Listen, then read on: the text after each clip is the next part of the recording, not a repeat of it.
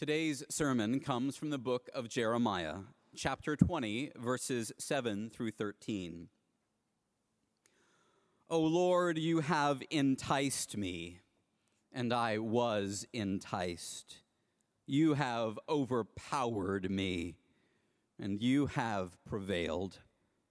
I have become a laughing stock all day long. Everyone mocks me. For whenever I speak, I must cry out, uh, I must shout, violence and destruction. For the word of the Lord has become for me a reproach and derision all day long.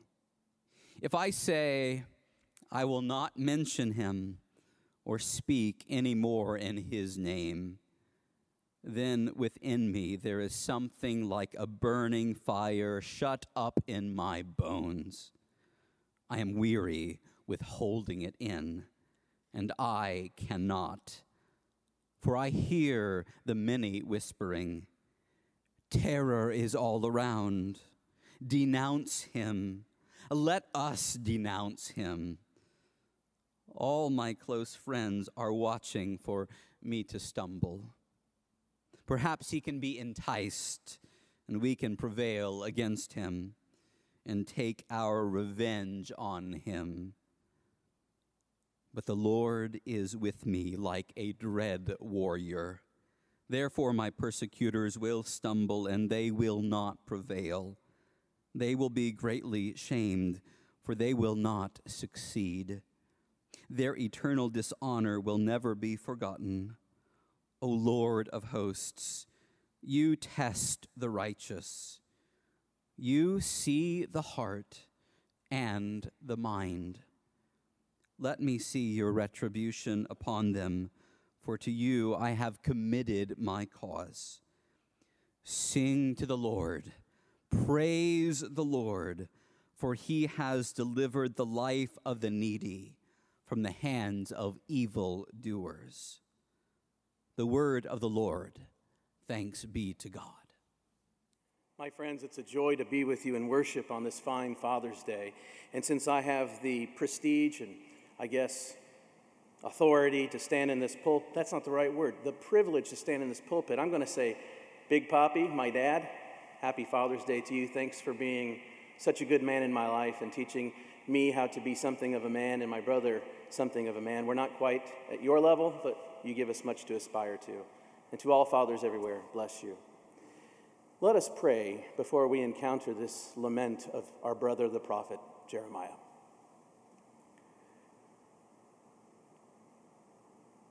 God, we need you now. It's hardly been more apparent that we need you now more than, more than ever.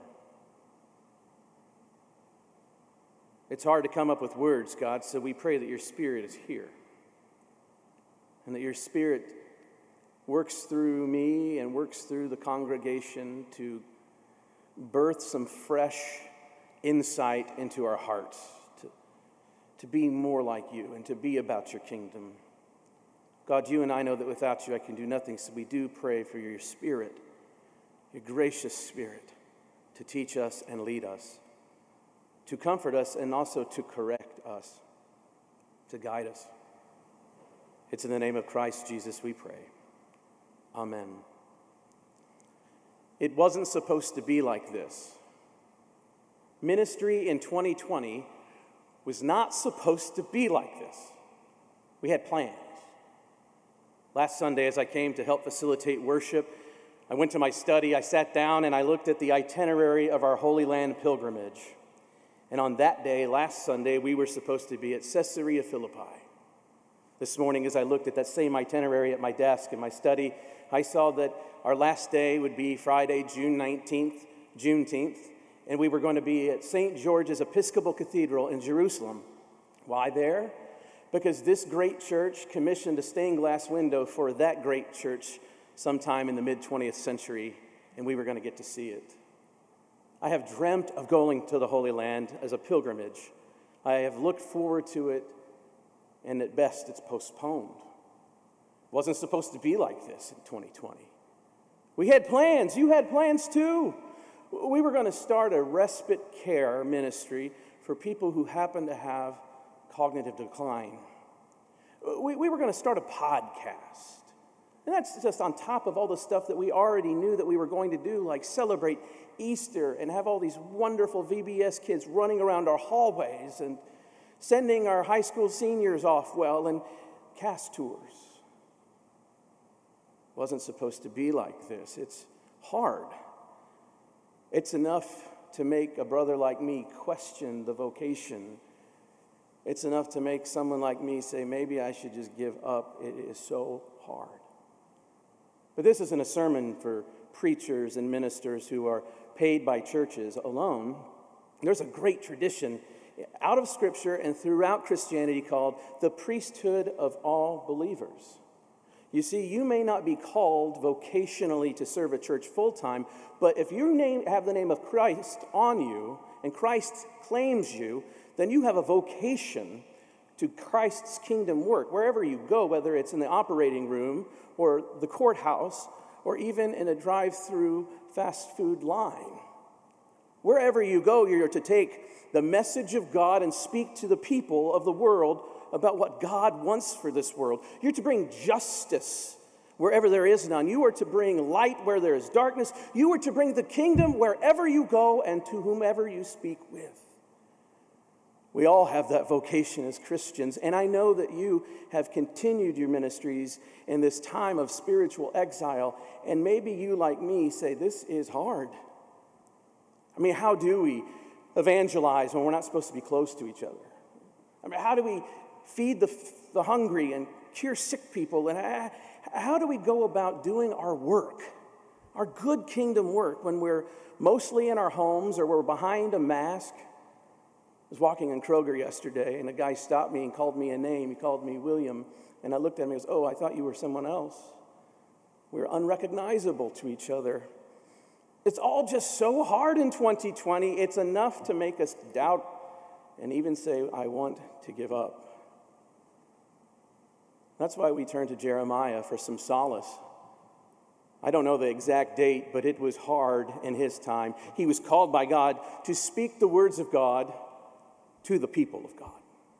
It's a big task. And at the time of his ministry, right in the middle point of his ministry, the Babylonian Empire was growing quite large and pressing up against Israel.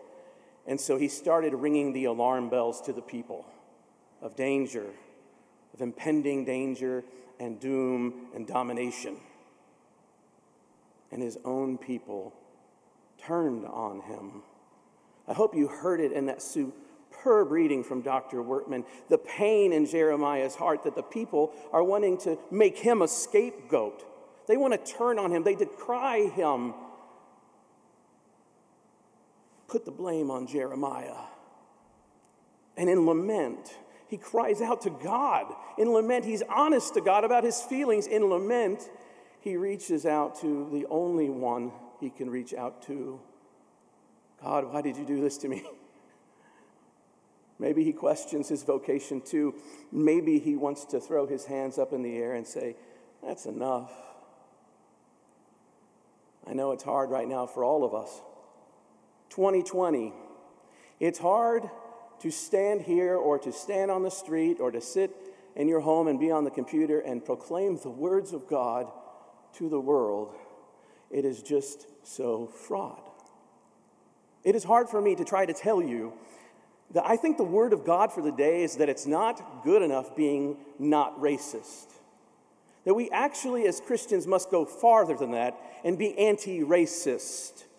That we actually have to do good internal work and look deep inside of ourselves and ask, where is there a bias? Is there still bias?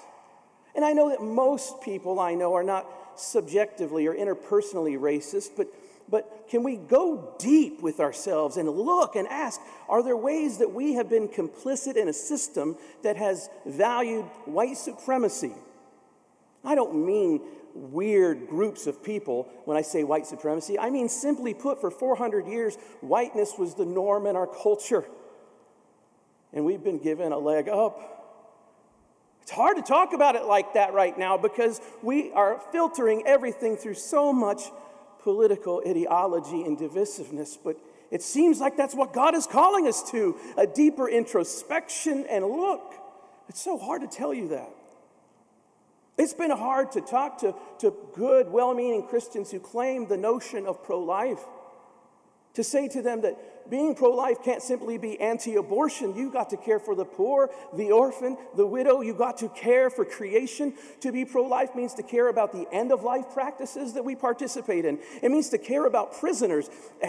It means that when we live in a pandemic, we don't go by cavalierly saw an argument online of people saying they won't wear a mask anymore. And I know there's a whole lot of doubt about what will spread things and won't spread things. But here's the thing I heard people say, good Christians, good people of God, I assume. I don't want to wear it anymore, I'm over it. That is, by the way, not a very strong medical argument. I don't want to wear it anymore, I'm over it. It's my right as an American. You know, why are Christians trading on rights all the time? There's a place for it. But you know, there's, a, there's something much more foundational than rights when it comes to Christianity, don't you? Things like virtue and character. When we get to the, to the language of rights, all we do is argue endlessly. That's what that does. But what does it mean before we're asking what my right is? What does it mean to say, how can I be hospitable to someone else? Or how can I be kind? Or more? How can I love another person? I asked my friend, perhaps it's your right not to wear a mask, but maybe loving someone else is the reason to do so. I can't believe that is part of a culture war. It's been hard preaching in 2020 when I think the will of God is to be told to the people of God. I spent too much time in the cesspit and cesspool of Facebook. Have you? Get off it. I plead with you. I'm on there seeing Christians say stuff that would make non Christians never want to be Christians. Last week, I pleaded with us to listen, and I feel like as I step in the pulpit now, I've not moved the needle at all because I see a lot of talking and speaking and arguing and just putting ideas out there without editorializing the mind and heart. I was with a neighbor yesterday She's a non believer. And she told me that she saw this Christian say something on Facebook. And I said, That's not what the church teaches. Which then she looked at me confused because her friend is a Christian who goes to church. And I recognize the fact that I can't claim to have the language of the entirety of the church. So I simply tried to draw out from the great, deep tradition of Christianity, from the scriptures to the church fathers and doctors, to what we say. Oh, it's a witness, friends, good or bad. It's so hard to preach like this right now, to tell you these things in 2020.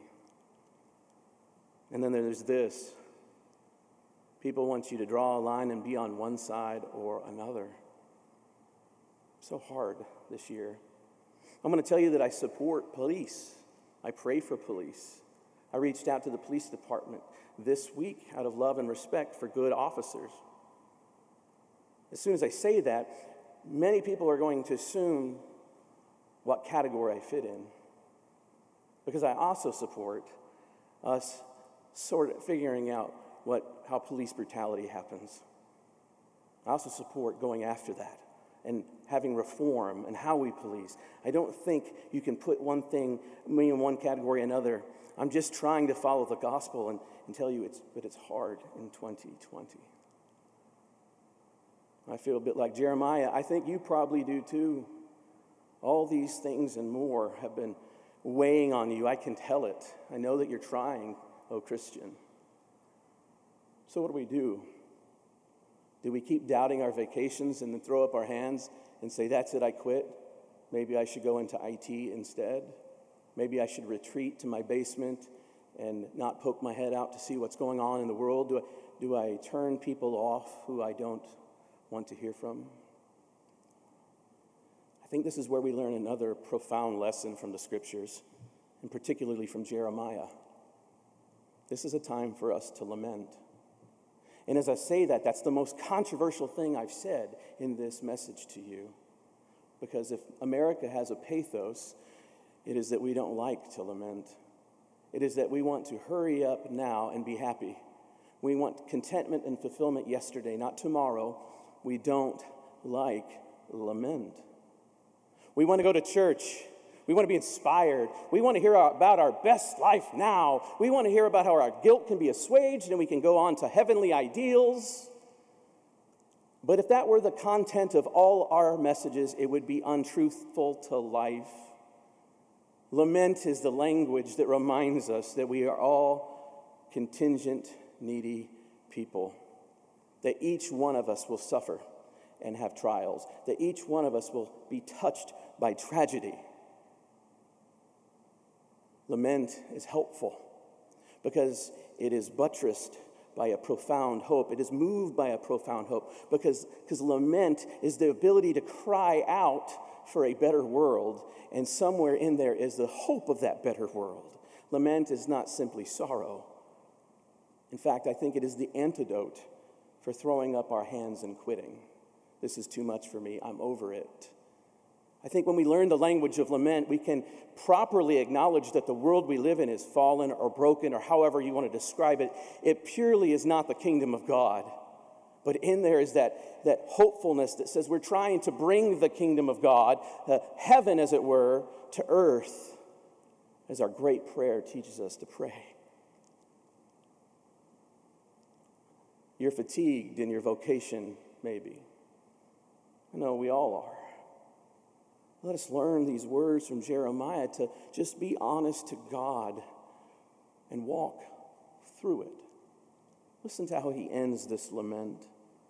Sing to the Lord, praise the Lord, for he has delivered the life of the needy from the hands of evildoers.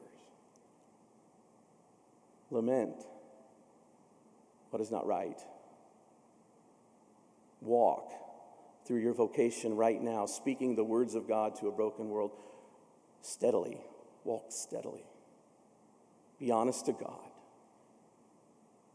Yet, sing a new song of hope that God is still God. I bless you in the name of the Father, Son, and Holy Spirit.